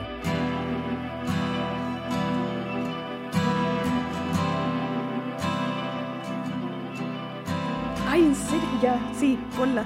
Uy, buena Está sonando ahora, ¿no? La estamos escuchando, está sonando de fondo. ¿Está sonando de fondo? Te tenía otra pregunta, así ya, Dale, dale, un poco como en la, en la ya nos bola- fuimos por la rama, ya nos fuimos por la rama, vamos. Eh, te tenía una pregunta media hollywoodense, ya que estábamos con Harry Potter. Que leí que están pensando hacer una serie del libro, como una idea muy vaga. ¿Dónde en Netflix? No sé, no sé, lo, lo leí así, quizás sea un rumor, pero yo, igual creo que da mucho para serie. sí, echando a bailar tu imaginación. ¿Ya? ¿A quién te imaginas como a qué actor? Porque yo todo el rato trataba de ponerle caras. Como a qué actor te imaginas que haría de Ponte tú de Juan, que era el que más trataba de... Butters. no, Juan. No, pero es que está difícil porque tienen que ser actores latinoamericanos, ¿o no? No, pero gringo, así da lo mismo, como que vuela. Puta, Juan yo lo veía muy así como un... jo- Ya estoy obviamente eh, rompiendo las barreras del tiempo y el espacio. Eh, Juan yo lo veía muy como un joven Bowie. Sí, yo también, pero me pasó algo muy bizarro. ¿Qué cosa?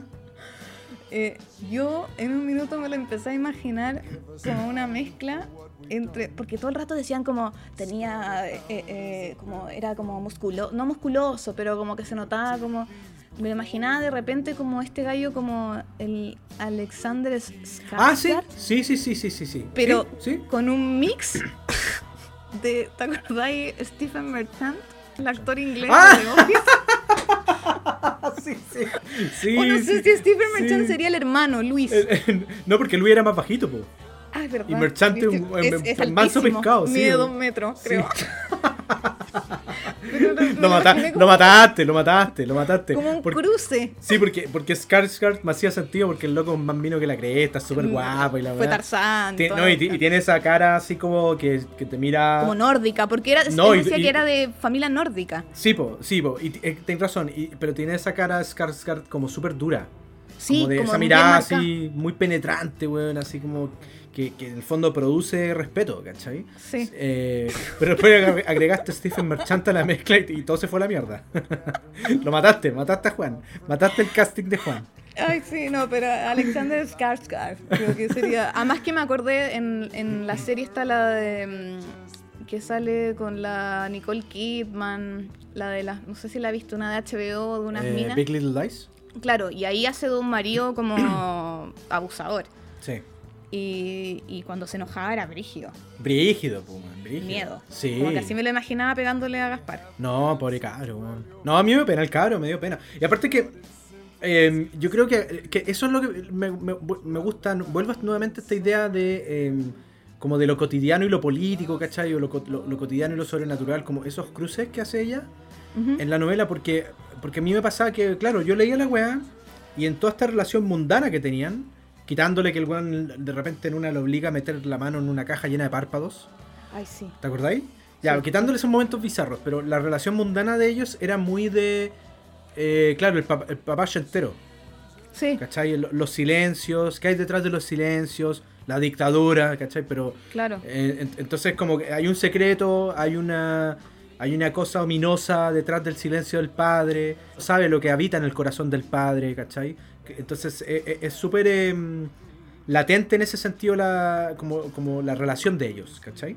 Sí, sí, heavy. Y los silencios, el que no le dejaba escuchar música. Claro, sí, po. Em, y, y, ¿cachai? Que me acordé de otra cosa, del tema de lo que habíamos hablado de los cuerpos.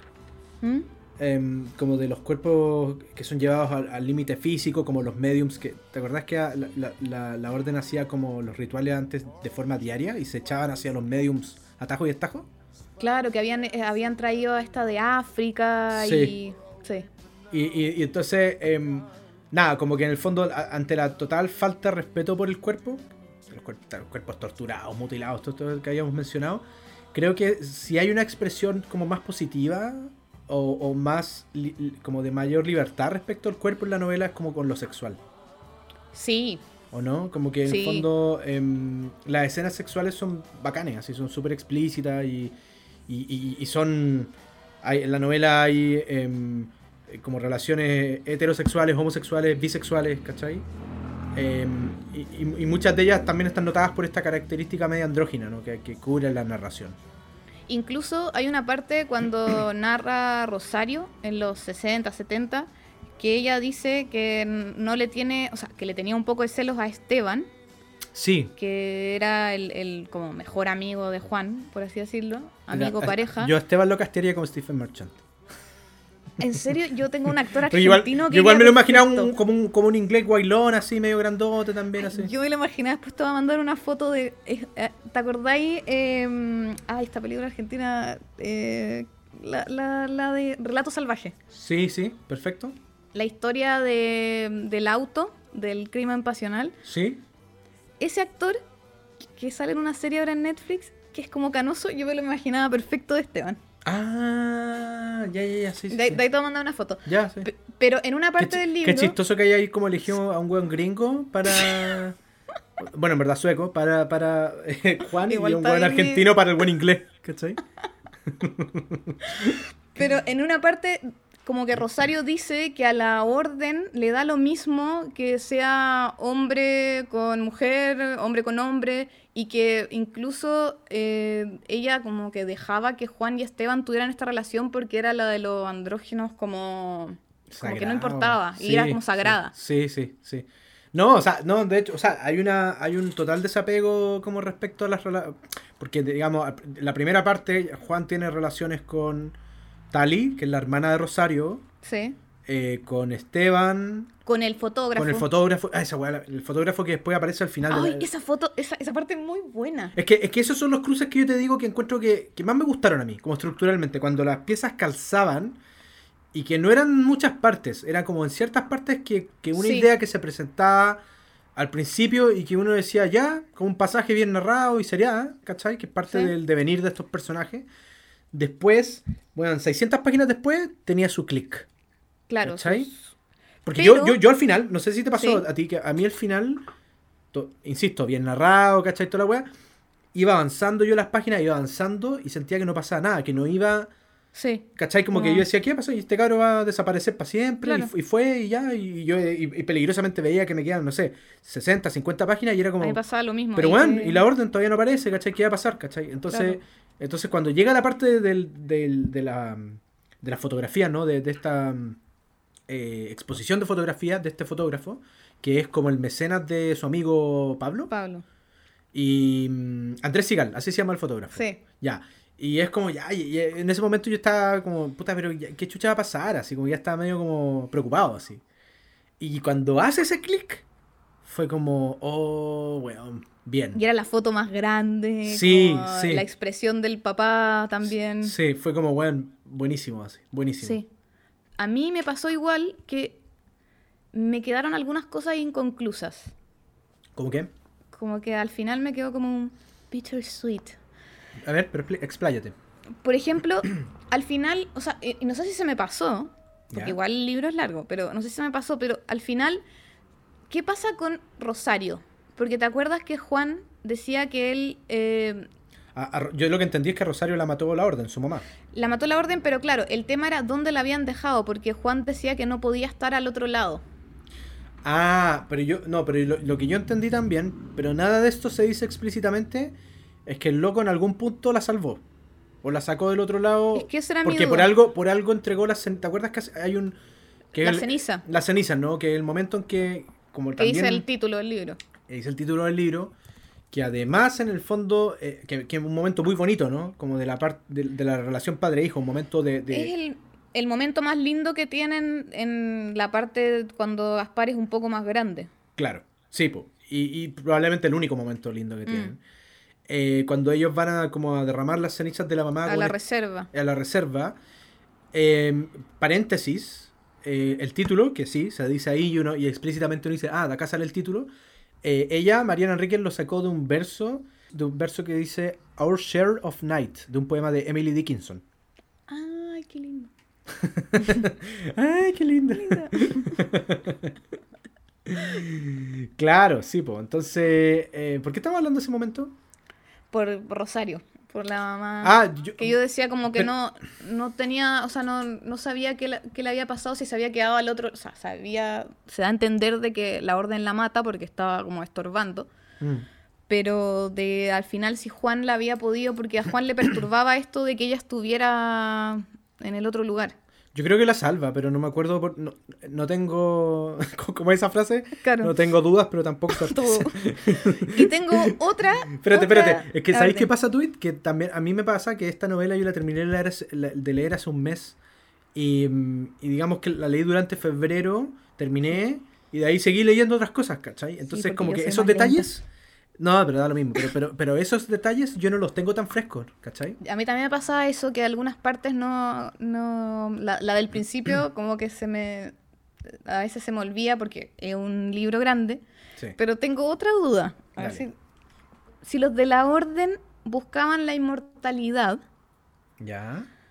¿Por qué no estaban vivos, eh, no sé, la familia, el- ¿te acuerdas que hablaban de George, que era como el abuelo de Rosario? O si ellos buscan, o sea, ellos no podían seguir vivos mientras, o sea, me imagino mientras el medium no existiera, pero ¿qué sentido tiene No, también? porque, porque lo que yo entendí. Ah, no sé si será así, insisto.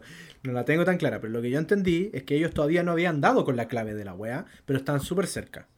Y que en el fondo, lo, hasta donde habían llegado era como hacer el experimento de que el medium iba a ser el primero en poder hacer este traspaso. eh, como de que básicamente es como robarse el cuerpo del hijo. ¿no? es Claro, como que el loco sí. podía traspasar su conciencia al cuerpo de su hijo y entonces seguir viviendo a través de un cuerpo más joven. Y esa era la inmortalidad, básicamente. Era como replicar la conciencia en, o- Sí. en un cuerpo más joven. No era, no Claro, era que tu po- cuerpo. físicamente. Sí, po, ¿cachai?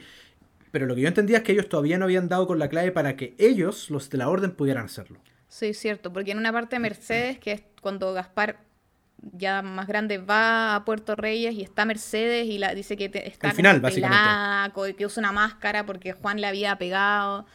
No, Y que, la- dice no como- Juan- que use una máscara porque Juan le había sacado los labios. Claro, la, la- o sea, se la había casi que comido. Eh, eh, ahí ella le dice, sí, porque quiero, ya no quiero usar este cuerpo. Sí, porque- exacto. Y básicamente ella quiere traspasar su, su conciencia al cuerpo de alguna jovencita o jovencito. ¿Cachai? Sí, sí. Eh, ya, pero, pero, lo que- pero a, a mí esa weá, la búsqueda de la inmortalidad por parte de la orden es como la cosa más... Lo que menos me Sí. importó, así como lo más artificioso de la weá. Sí, sí, fue como lo más... como- O sea, sí, como un plan culiado maligno, así como de... de, de- como, como más genérico, si queréis, ¿cachai? Claro, como- porque... Por la carne en la novela para mí está en otro lado. Sí, totalmente. Como que siento que, que quizás la orden, claro, caían estos como... Porque siento que quizás todas estas cosas de órdenes y sociedades secretas eh, es como tan complicado el tema y tan extraño también que mm, sí, como que lo de la inmortalidad era súper secundario, en verdad. Sí, o sea, por eso te digo que era, e- e- e- es como que es como cuando uno dice como que más que el fin importa el medio o más, Mm. o- o más que el fin importa el camino de la weá, ¿cachai? En este caso, em, más que el fin de la orden de lo que buscaban, lo que importaba para mí era el, el cómo lo buscaban, ¿cachai? Sí. Y, que, y que lo que yo te mencionaba de esta relación como con... que, que es muy, muy paralela con la dictadura, ¿no? Argentina. Claro, que, se entrelazan ahí. Sí, porque la orden se constituye como, como, como este organismo de control de un poder sobrenatural. ¿Y cómo, lo, cómo tratan de controlarlo, cachai? Eh, a- usando los cuerpos, pues, los cuerpos y el dolor, cachai? Claro. Entonces, eh, pa- pa- para ellos, cachai, a- a- cuando aparece la oscuridad, tam- lo alimentan como con estos sacrificios, cachai? Pero además los mismos miembros de la orden, si son tocados por la oscuridad, es decir, si son heridos por las garras del medium, la cicatriz que, que quedan en sus cuerpos es exhibida con orgullo, ¿cachai? Hay como Mm. que ese cómo a mí me parece mucho más interesante que como en ejecución, en, en lo que implica, en lo que representa, como en, en- el valor subversivo que adquiere esta desfiguración de los cuerpos, por así decirlo, ¿cachai? Claro, que, que el fin, De, la, de la inmortalidad, de la weá, que, que al final es como para darle, creo yo, como rollo a la historia, ¿no? Al- al- como, como un fin a, a lo que busca esta orden ultrapoderosa e influyente y con, con, con una relación cada vez más férrea con también ese otro poder político de la dictadura, ¿cachai? Sí, sí, totalmente. Entonces, no, como que eso es. eso es lo que quería decir respecto a esa idea. Cuando también estaba, estaba leyendo cosas y con todo este tema como del ocultismo, Sí. que siempre es como, me asusta pero me gusta. Y- Eso es lo que te digo de la weá ambivalente del gótico, po. Sí, totalmente, totalmente. Y no sé por qué caí en un... eh, incluso dicen que hay un, un... Cuando fue la época de los nazis, ¿Ya? uno de los como hombres in- más influyentes de Alemania en esa época, que fue mano derecha de Hitler, que ahora nadie lo conoce, que se, llama, se llamaba Karl Haushofer. ¿Ya? Dicen que él estaba metido como en una especie de sociedad secreta que se llamaba la Thule. Y, y decían que en alemán significa la orden. la orden. Y como que decían que ellos, em, como que él había guiado a Hitler en ciertas cosas, como que tomara la, la esvástica como símbolo. em, ¿Y por qué el weón pasa piola? porque cuando hicieron los juicios de Nuremberg, o sea, él, él, bueno, fue, era militar también y otras cosas, creo. Y cuando fueron los juicios de Nuremberg, como que él lo que pasa es que fue espía. Y él, en verdad, lo que hizo, como, como que alió a Alemania con Japón. Él hablaba japonés perfecto. Y en Japón había una sociedad secreta que se llamaba como los dragones negros. ¿Ya? Y él de ahí tomó muchas cosas para el nazismo. Pero cuando fueron los juicios de Nuremberg, lo, no sé por qué, zafó. Pero decía que como que esta sociedad secreta alemana que había adoptado los símbolos, de la- tenía una también a, a una especie de psíquica que se llama María Orsic y que ella decía que la raza aria no, no venía de la Tierra, sino de una estrella llamada Aldebrán. Ah, ya, se fue la volada. ¿Cachai? Que como que ciento- Cientología. Claro, y Cientología se- nazi. Eh, y es muy raro, yo nunca lo había escuchado, pero eh, me parece muy loco. Y después también me metí con un personaje que es súper controversial, que es Alistair Crowley, Sí, sí, ya sí lo cacho. Que fue un ocultista británico que le decían la gran bestia. Sí. Dicen también el mito que él, eh, que, que Churchill como que le pidió ayuda en un minuto ¿Ya? y mm, como para que, lo asesor, a que, para que asesorara al servicio secreto británico. ¿Ya? Y dicen que también, viste que Churchill siempre hacía la, la- se llama la B de Victoria, ese símbolo, como el de paz, pero al revés. Me encanta ese símbolo. A mí también. Y dicen que Alistair Crowley le dijo como que usara ese símbolo como en, en como para hacerle frente a la esvástica de los nazis. Mira, Mish, Sí, no tenía idea. cállate. Sí, y- bueno. ¿eh?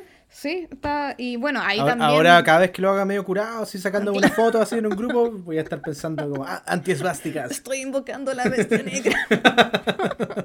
Ese es un personaje muy raro también, porque Que- que- leía. pero cacha que todo lo que me dijiste siento que igual podría formado parte de este mundo que leímos en la novela. así Claro, es que ahí, ahí yo decía como eh, todas estas sociedades también se, se, se parecen, porque leía Sí. que él se metió, ponte tú, él eh, se fue a vivir al Cairo, o sea, él venía de una familia muy rica y quedó huérfano, ¿cachai? Familia rica, Sí, huérfano, sí, heredó sí. mucha plata. Sí. Y... Eh, Gaspar, ah, aló. Eh, eh, em, Gaspar. Y sale que en, como que empezó a formar una orden que se llamaba, un nombre muy raro, como Templo de Isis, no sé qué. ¿Ya? Y mm, abandona esta orden y después se va al Cairo. Esto es como en 1800, mm, finales de 1800. Y en el Cairo dice que como que un dios le habló a través de su esposa que estaba en trance. Unas cuestiones ¿Ya? y él, y él se hizo llamar como el gran maestro X, que acá los Simpsons se ríen mucho en un capítulo. ¿Hay cachado el, de, el capítulo como que Homero entra a una orden? Y pido ante el pergamino sagrado que si revelo los secretos de los magios se me hinche el estómago y se me caiga todo el cabello de la cabeza, así sea. Em, creo que el juramento debería ser distinto. El juramento es igual para todos. Bienvenido número 908. Ya eres miembro de la Orden Sagrada de los Magios que desde tiempo inmemorial combaten la sombra de la ignorancia que oscurece la luz del conocimiento y la verdad. Y ahora a emborracharnos y a jugar ping-pong. Sí. Y, y- todo como muy raro. Y también eh, que, que le dijo que él iba a ser el dios oscuro, que era la, la bestia que está más allá del abismo. Como que todas estas órdenes tienen muchas cosas como, como en común. Y también que pasan a la, a la como mitología popular, porque después Jimmy Page de Led Zeppelin Ya, te estoy yendo para cualquier. Estáis disparando así, pero pa, Sí. pa, pa aquí para allá, que Jimmy Page de Led Zeppelin compró una casa de Alistair Crowley ¿Ya? que queda eh, al lado del lago Ness ¿Ya? Y dicen que ahí pasaban cosas muy raras, pero según... Tenían que eh, alimentar al monstruo. Claro, decían que se escuchaban ruidos raros y, y, eh, Jimmy Page estaba como obsesionado con Alistair Crowley y en un disco de Led Zeppelin nombra unas frases de Alistair Crowley y me acuerdo cuando era chica que decían que si hay vuelta Ah, sí, un- sí, sí, el. CD se escuchaban como mensajes satánicos Classic. y Classic. cuestiones weón. así. Y bueno, y Bowie también lo nombra a Alistair Crowley. En, en- hay una canción que se llama Quicksand ¿Ya? del Hunky Dory, que es el mismo libro, es el mismo disco que escucha Rosario en el libro. E- Ese es tu disco favorito, igual lo, lo he nombrado harto. Sí, podría decir que sí. Es el que más he escuchado en todo.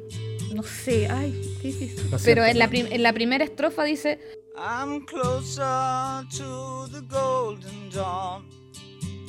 Immersed in Crowler's uniform.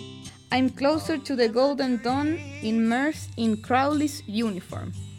Ah, ya. Su, su referencia ahí directa. Yo creo que igual la Mariana Enríquez de haber como No, o sea, pensado mucho en... ¿Estás seguro que si googleáis Mariano Enríquez, eh, Alistair Crowley, pilláis alguna referencia, alguna mención en alguna entrevista, tal vez en algún cuento? O sea, como que seguro que sí. De todas maneras. Sí. Oye, te, em, te quería hacer una pregunta, A ver. Como para ir redondeando un poco la novela, tal vez. Sí. Sí, em, eh, porque ya no- vamos pasado de la hora y ha sido muy divertida esta conversación. Em, ¿Qué sensación te causó a ti como cada vez que pasabas de un capítulo a otro? Como en el sentido de que, como lo que habíamos mencionado hace una hora atrás, ¿no? Al principio de cuando empezamos a conversar de este cambio de puntos de vista, muchas veces estas elipsis o, o- o narraciones como cronológicamente no, no lineales, ¿no? Em, como que en el fondo empezaba una, una nueva novela, por así decirlo. Sí. ¿cachai? De parte a parte. Entonces, ¿qué, qué te producía a ti eso- esos cambios? A mí me gusta porque como no soy muy constante ¿Ya? y me aburro rápido, ¿Ya? entonces sentía que eh, me gustaba que cambiara, porque al principio decía, ¡ay, el capítulo largo! Ujú. Pero ahí no podía parar de, no, o sea, no podía parar de leer y después cambiaba a otro tema. Y, y como que decía como, ah, me va a meter de nuevo en otra cosa, pero me gustaba, como que Sí. siento que igual mantiene un ritmo a pesar de que cambia y que es una juguera con muchas cosas, pero eso a mí me mantenía siempre como muy eh, alerta. Sí, sí, e- es una buena definición. Es que a, a mí me pasó que eh, cuando lo leí hace ya un mes atrás, ¿cachai? Eh. Me acuerdo mucho que el, el cambio que más me costó, pero era porque el, eh, como el, el cambio de registro narrativo era demasiado a- eh, aparente, fue Ya cuando pasé, sí, de Círculos de Tiza, de, de Londres de los 60 a- al Pozo de Sañartú, que es esta falsa crónica periodística, ¿no? Que está narrada con ese tono, ¿no? De una A mí me pasó en otro. ¿Con cuál? A mí me pasó con el del capítulo de las casas al de círculos de tiza. Ah, también. Sí, sí, sí. sí. Porque está ahí como... Sí, sí, sí, también. No, no, de todos modos, es que por eso te preguntaba por. A eso justamente apuntaba cuando te, te- te- te hacía la pregunta de qué te produjo los cambios de, de partes, ¿cachai? Porque efectivamente pasaba esa, esa cuestión de que estáis tan inmerso en un capítulo y en el remate de uno de estos capítulos, de Sí. estas partes, ¿cachai? Y luego empezáis otra historia y las historias siempre partían Más lenta. más lentas, ¿cierto? De forma más sosegada, como metiéndote a poco en la weá, ¿cachai? Sí. Entonces, em, como que había, un- creo yo, un cierto, por lo menos a mí me pasó, ¿no? Un cierto desconcierto de, en, el cambio de una parte a otra. Sí, ahora que lo pienso bien, me pasó cuando estaba leyendo, claro, el, el capítulo de la casa y pasé al de la mamá, que es el círculo de tiza. Sí. Al principio me aburrí un poco, dije, uy, se va a poner latero. Eso, eso me pasó. Pero Sí, después, claro, volví a entrar. Claro, sí, pues sí, porque entráis en ese nuevo tono, o sea, al final es eso. Pero lo que pasa es que venía como demasiado arriba con el otro y, y- y la casa y todos traumados y, y- y después como que te baja unos niveles y después como que entráis de nuevo en la atmósfera y te imaginas, yo me imaginaba perfecto Londres de tal época. Y te encantaba, ¿no? A, Sí. ti, a ti sobre todo, como yo sé que como que eres muy de onda, ¿no? Sí, me encantaba, lo encontré eh, como muy... Es que Yo en, cambio, le- yo en cambio lo leía y, y pensaba en ese meme como de Leonardo DiCaprio en Once Upon a Time in Hollywood que dice fucking hippie motherfuckers. Es que igual me pasa, ¿sabes qué? Debo admitir que con los años igual me pasa eso. Como De verdad. es que me pasó que me gustó me gustó mucho más el capítulo anterior, el de la casa. ¿Ya? Y yo pensé que me iba a gustar más el de la mamá por toda la, Sí, todo el sí, tema. sí. Pero me gustó mucho más el de la casa. Sí, que- es que, el de- es que yo creo que esa parte de la casa es, es- es el punto alto de la novela. Eh, es la Es verdad. que- Es y, la y el primer capítulo me gustó mucho también, el del viaje. Sí, muy bueno. Muy bueno. Como es que, te que mete. es- Sí, te mete de una en el. Yo, yo la primera noche que la leí, por no saber en qué estaba entrando, por esta cuestión que te mencionaba de, de que me producía como cositas, ¿cachai? Que, el, que el- tuviera este loco medium con un niño de 5 años, ¿cachai? Eh, me, me, me desvelé así, me desvelé, lo leí y cerré el libro, ya, ya lo dejo acá, y de ahí como que andaba, quedé medio nerviosillo así, ¿cachai? Sí. Que no me volvió a pasar después, pero como que cuando lo partí y entré en ese tono, eh, me puse me puse un poco, quedé un poco perturbado. Sí, a mí me pasó en la parte que estaba leyendo el de la casa en la noche y, mm, y como que no podía parar de leer, no podía parar de leer y ya era tarde y dije en un minuto como voy a cerrar y apagué la luz y se quedó todo oscuro ¿Ya? y miraba, o sea, como que no veía nada y decía como va a venir la oscuridad y me va a agarrar. La oscuridad. Me imaginé a, Butter- Butters. La oscuridad. Piquísimo. Oye, em, como último comentario de mi parte, por lo menos, em, el- el- ese cambio que yo te mencionaba del capítulo de Londres al, de, al del Pozo de Sañartú, ¿a ti- ¿qué te pareció ese, ese, esa parte? la de la, de la crónica Sí, sí. al principio también como que entra medio lento. Sí, Pero me gustó que fuera, o sea, que, que fuera nada que ver a los otros, porque es el más distinto. el más distinto, ¿cierto? Sí. El más distinto. Sí. Y te aclara muchas cosas, te aclara todo lo de la mamá de Adela, de la Betty. Pero tú no lo sabías, eso es lo genial de la wea. Es que eso es lo genial, y ahí, Sí. un- o sea, uno lo sospecha.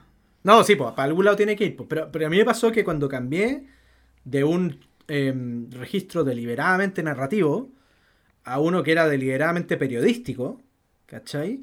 En un principio fue como, oh, como que me costó mucho eh, Sí, pasar las sí. primeras, no sé, dos, tres páginas de, Sí. de esa parte.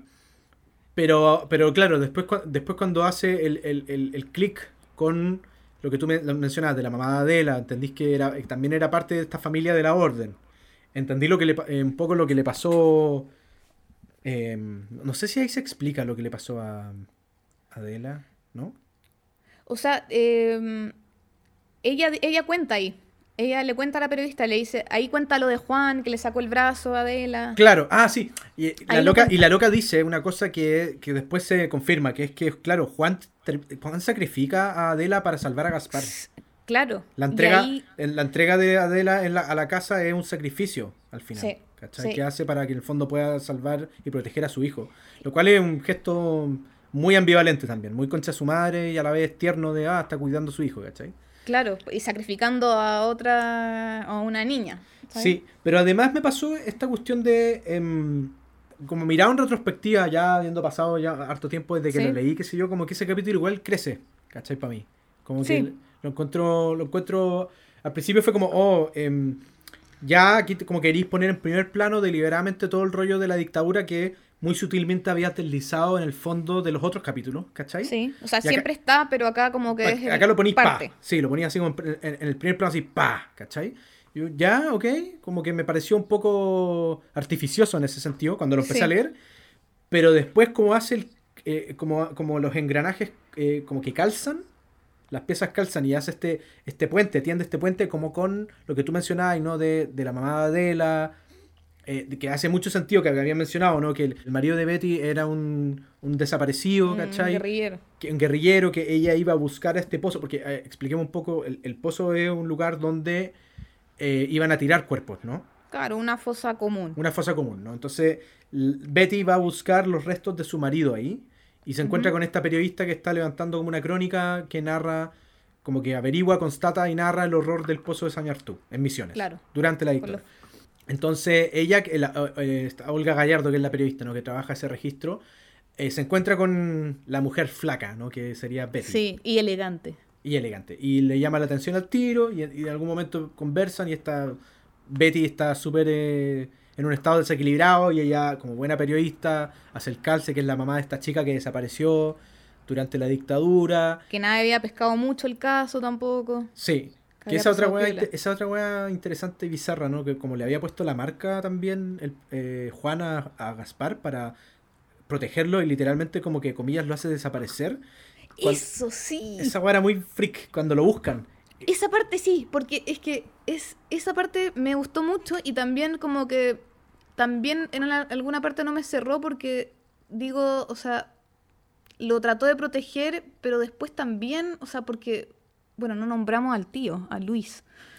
Que el- uno- yo diría que el personaje más bonachón de la novela. El mejor o el, sea, el más- el mejor buen tipo, así, el loco el, que. el buena persona Sí, y con y- el y peor que- final. Totalmente, como que en el fondo, con ese final culiado, que la imagen es. Esa imagen es muy buena. Ay, muy buena, Es ¿cierto? Que le y meten- pensaba, le meten- pensaba todo el rato en la canción de Green Day, la de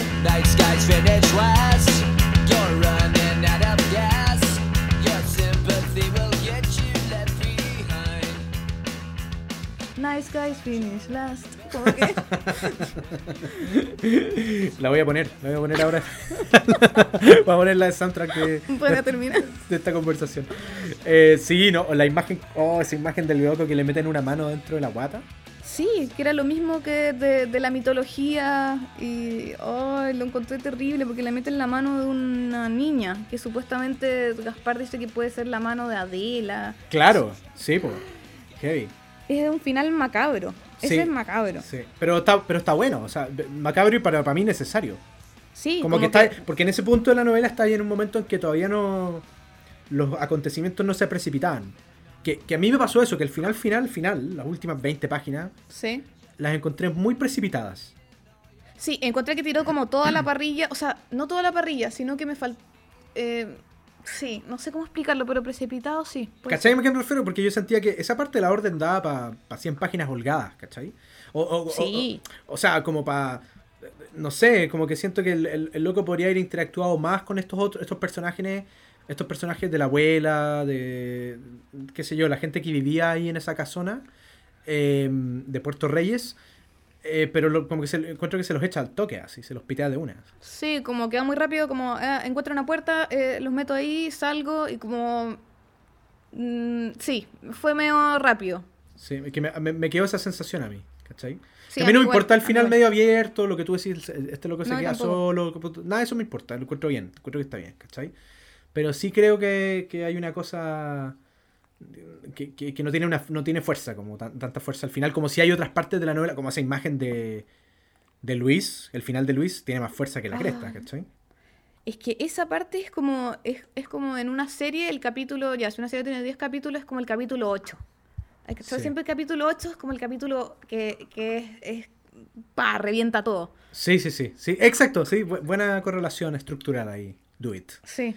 Oye. sí, es como, eso me hizo sentir. Vamos a llegar a los 90 minutos. Así que, para- palabras al cierre, quería Valentina Grunefeld. ¿Qué, ¿Qué dirías para cerrar un poco esta conversación respecto de nuestra parte de noche?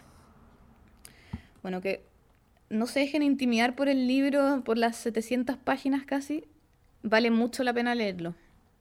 Sí, o sea, hay que estar abierto porque creo que hay que ser una genia también para meter como tantos géneros, o sea, dentro de un gran género que ella usa como esta especie de terror, Sí. pero cada capítulo es un género distinto narrado, o sea, mete una crónica, otro más como Stephen King, eh, y, y que, y que lo haga bien, porque la crónica podría haber salido muy mal, Sí. porque parte, claro, como al principio a uno le cuesta agarrar ritmo, pero después la crónica te tira todos los, los cierres de muchas cosas. Absolutamente. O sea, sirve como, como correlato, no solo como correlato histórico y social de, de las torturas y desapariciones de la dictadura, sino también las que promueve la misma orden. Claro, Y entonces está súper bien insertada como en la acción de la última parte. sí, y a mí, me- a mí me gustó mucho el libro, me, me, me volvieron las ganas de leer. Ah, eso está bueno, eso está bueno. Ah. Eslogan. Me volvieron las ganas de leer.